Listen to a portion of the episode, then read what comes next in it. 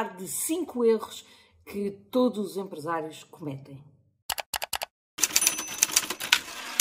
O meu nome é Mariana Arguilima, eu sou coach empresarial e há vários anos que acompanho empresários na aceleração dos resultados das suas empresas, ao mesmo tempo que os acompanhando de uma forma muito direta, tento tornar os seus dias ainda mais produtivos para conseguir também libertá-los para uma vida mais equilibrada. Todos sabemos que uh, só com uma vida equilibrada é que é possível estar bem em todo o lado. Se quiser que a sua empresa esteja bem, você vai ter que estar muito bem e para isso vai ter que estar no seu melhor na sua vida profissional, mas também no seu melhor na sua vida pessoal, na sua vida social, uh, até com a sua saúde também. Portanto, tudo isto é muito importante e é nestes pontos que eu trabalho com os empresários em grande proximidade. E é neste, nesta experiência a trabalhar com empresários que eu posso vos garantir que, muito embora cada empresário seja uma pessoa diferente, tenha as suas características muito próprias, há aqui um padrão muito claro de uh, alguns comportamentos, de uh, aquilo que eu hoje vos venho falar, que são os erros que a maioria dos empresários cometem. E sistematizei isto em uh, cinco erros que hoje vou aqui um, ehm, enumerar e que durante as próximas semanas vou detalhar uh, para vos dar aqui mais ideias sobre o que é que são realmente estes erros, onde é que eles se veem e também como é que uh, se podem solucionar, ok? Então, hoje vou, vamos passar aqui uh, em revista estes, uh, estes cinco erros uh, para que vocês comecem a ficar muito atentos aos vossos comportamentos, para que possam olhar para aquilo que fazem no vosso dia a dia e comecem a pensar um bocadinho sobre um, ehm, se identificam com algum destes padrões uh, que eu vou enumerar hoje e uh, como é que podem começar a melhorar e a ter uma melhor performance enquanto empresários. Então, o primeiro uh, erro que é muito comum entre os empresários é pensar que têm que ser os, os maiores especialistas em, em todas as áreas da empresa. Ou seja, um, o empresário, quando começa o seu negócio, está sozinho, não é? Portanto, sabe um bocadinho de tudo e é a pessoa que faz uh, um bocadinho de, em todas as áreas da empresa, mas depois, quando a empresa começa a evoluir, isto deixa de ser verdade, não é? Vocês começam a ter alguns colaboradores que vos vão uh, dando aqui uma ajuda em cada uma destas áreas. E é aí uh, que uh, este erro se vê muitas vezes, que é em vez de contratarem pessoas muito capazes, pessoas que vos vão superar do ponto de vista operacional em cada uma destas áreas, os empresários tendem a pensar que um, não há ninguém capaz de fazer as coisas tão bem eh, como eles, aliás, há um ditado popular, não é? Que se, se quer essa coisa bem feita, fala tu próprio, eh, mas um, ehm, no caso das empresas, eh, a mentalidade tem que ser um bocadinho diferente. Temos que encontrar pessoas capazes e depois dar-lhes todas as condições para que elas realmente se tornem muito melhores que nós do ponto de vista operacional, para que cada uma das áreas possa uh, viver per si e, e que a empresa possa crescer consigo no, no, lugar que lhe pertence, que é o lugar de liderança da empresa, de liderança das equipas, de pensamento estratégico. Portanto, este primeiro erro um, é muito comum e é, uh, na minha opinião também, um, muito grave porque impossibilita uh, o crescimento uh, da empresa. Segundo erro, e também de uma importância extrema, pensar que os dados financeiros da, uh, do vosso negócio são uh, uma preocupação do contabilista. A maior parte dos empresários, lá está, quando começa a sua empresa, são muito operacionais, começaram por, por, ser especialistas na, na, área de operação na qual a empresa desenvolve a sua atividade e a grande maioria não são, não são gestores de formação e mesmo, mesmo que alguns o sejam, não são um, gestores de profissão, não é? E, portanto, acabam por uh, se dedicar muito à operação e quando uh, se pede ao gestor que analise do ponto de vista financeiro e operacional o seu negócio, ele tem grandes dificuldades e normalmente até fogem muito desta área. Não, números, não gosto muito. Não é? E, portanto, acabam por se escudar muito aqui na operação, não olhando uh, tanto para a parte mais analítica, tanto para a parte mais financeira e não entendem um balanço, não entendem uma demonstração de resultados um, e, e, e, dizem mesmo uh, que isso são coisas para os contabilistas. Na minha opinião, e porque já trabalhei com muitas empresas, uh, aquilo que eu vos quero alertar é que isso é muito perigoso.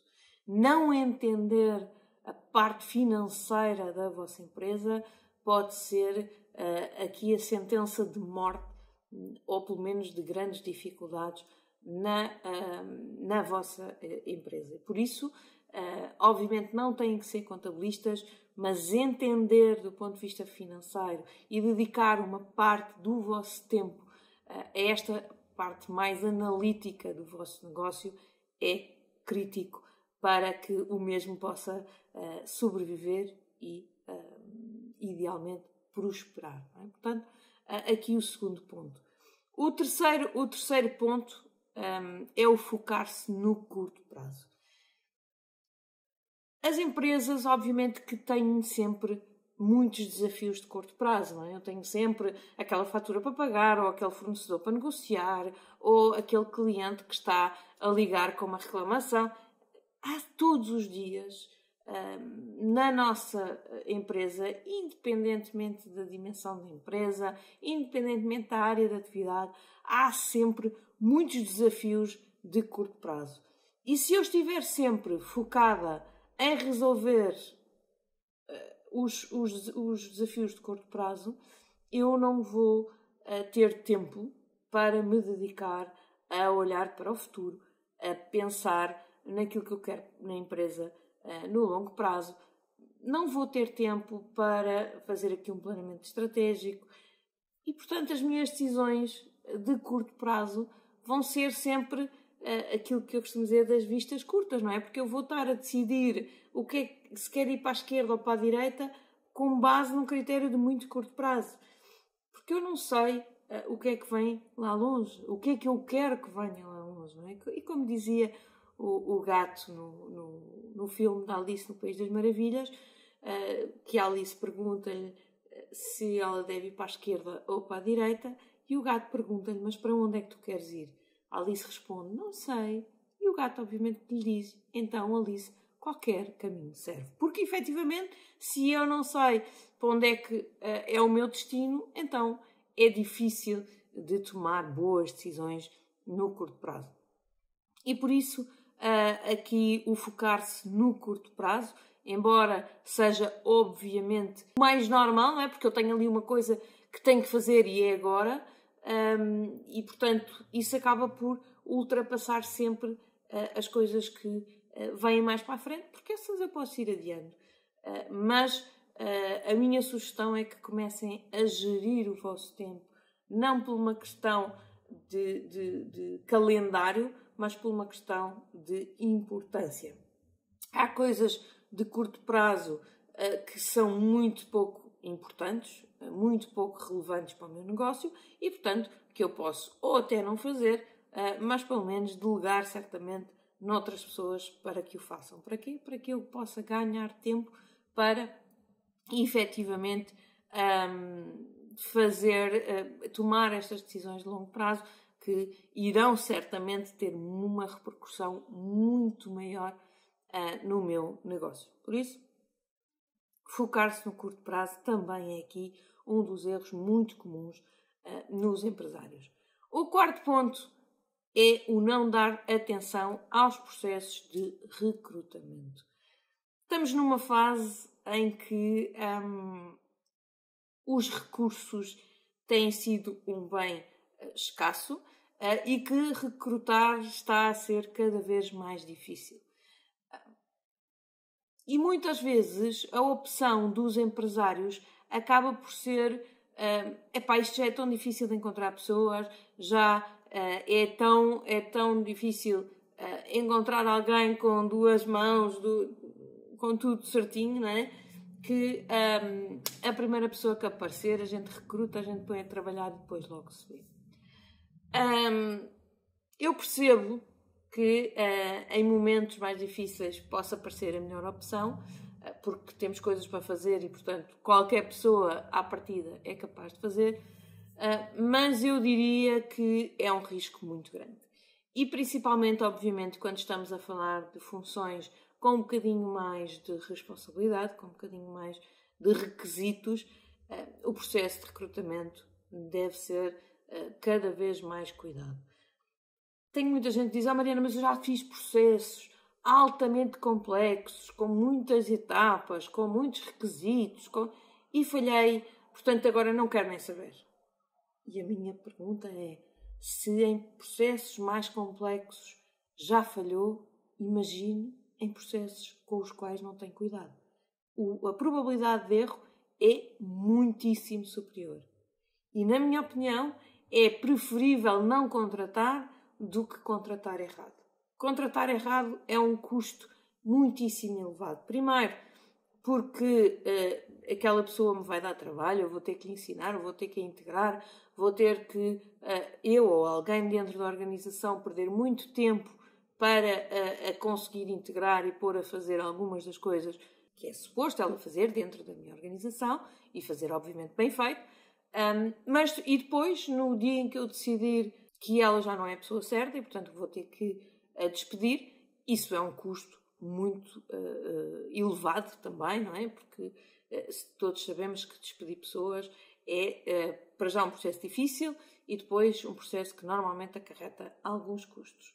Mas, para mim, um custo maior ainda do que tudo isto que eu estou a dizer é o custo de ter a pessoa errada na minha organização. Imaginem uma maçã podre num cesto de maçãs boas. Estão a ver qual é o efeito? Pois é, muitas vezes quando nós contratamos a pessoa errada, a maçã podre, e a colocamos dentro do nosso cesto de fruta, um cesto que, que funciona e que uma organização que, um, cujas peças estão saudáveis e, e estão no bom caminho, muitas vezes quando eu ponho a maçã podre, essa maçã contamina as, as outras maçãs que estão à volta. Portanto, eu posso estar a pôr em risco a minha boa organização quando eu ponho lá dentro a pessoa errada. Por isso, é muito importante que vocês tenham muito cuidado no recrutamento eh, para, eh, pelo menos, não colocar maçãs podres. Podemos não colocar a pessoa mais capaz, a pessoa com as maiores competências eh, técnicas, mas muito cuidado com o enquadramento desta pessoa na cultura. A pessoa tem que estar realmente enquadrada na nossa cultura, senão corremos o risco de, de repente, ela contaminar a nossa cultura uh, e, mesmo depois de a despedir, ela deixar ali alguns bichinhos na, nas, nas maçãs que estavam saudáveis e, de repente, cria ali um problema difícil de resolver. Quinto uh, erro muito comum não responsabilizar a equipa, não viver uma cultura de prestação de contas. É crítico, na sequência até do primeiro erro, de eu achar que tenho que ser a pessoa que sabe mais e a pessoa que uh, acaba por ser ali a peça mais influente do ponto de vista operacional, é muito importante para que, não, que eu não tenha que o ser, que tenha pessoas na organização capazes de exercer este, este, este, este cargo de responsabilidade e, de um, criar bons resultados na empresa dentro da minha organização. Eu tenho que, através do bom recrutamento, encontrar pessoas capazes de um, assumir responsabilidades, de perceber um, os, os desafios que têm, de encontrar soluções e depois de ter aqui a tal cultura de prestação de contas. As pessoas nas organizações devem uh, ser muito orientadas a resultados, devem deixar de ser uh, orientadas a horas de trabalho, a tarefas e passar a ser orientadas a resultados. Eu não estou ali para trabalhar das 9 às 6 e para fazer a tarefa A, B, C e D. Eu estou ali para fazer, obviamente, estas coisas, mas acima de tudo criar resultados. Eu devo, devo ter um olhar crítico ao que é que eu estou a fazer para um, garantir que entrego no meu horário de trabalho o melhor resultado possível para uh, que depois, obviamente, isso repercuta do ponto de vista do cliente, das compras, da faturação um, e que traga os melhores resultados possíveis para a empresa uh, como, como um todo. Portanto, é muito importante que as pessoas, os nossos colaboradores, estejam uh, orientados a resultados e à prestação de contas. Temos que uh, olhar para uh, o controlo de uma forma muito positiva, de uma forma muito construtiva. Prestação de contas, controlo dessas, desses resultados é uma coisa positiva. Não é o capataz da fábrica que anda com o chicote para que a pessoa corra, não é nada disto. É dar à pessoa mecanismos de se superar, de ser cada vez melhor e de, de entregar cada vez mais e melhor. Portanto, um, para isto, um, não há nada melhor do que ter um indicador que me diz se eu estou aí no bom caminho, se eu estou a fazer alguma coisa mal. Para quê? Porque se o indicador me disser que eu estou a fazer alguma coisa mal, eu devo ser crítica àquilo que estou a fazer e devo tentar melhorar cada vez um bocadinho mais para entregar mais ah, não é trabalhar mais horas, é trabalhar melhor. As organizações devem cada vez se preocupar mais em melhorar as formas de trabalho. E para isso, a prestação de contas é um ponto muito, muito importante.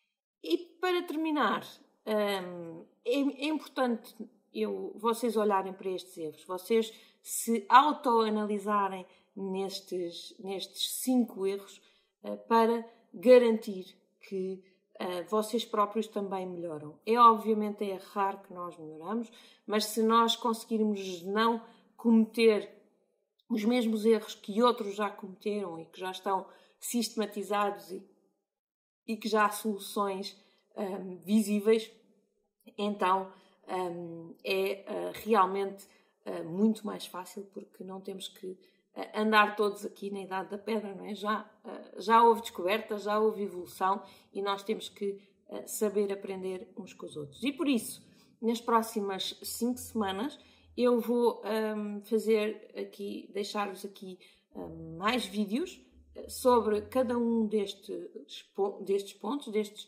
cinco erros que eu vou relembrar.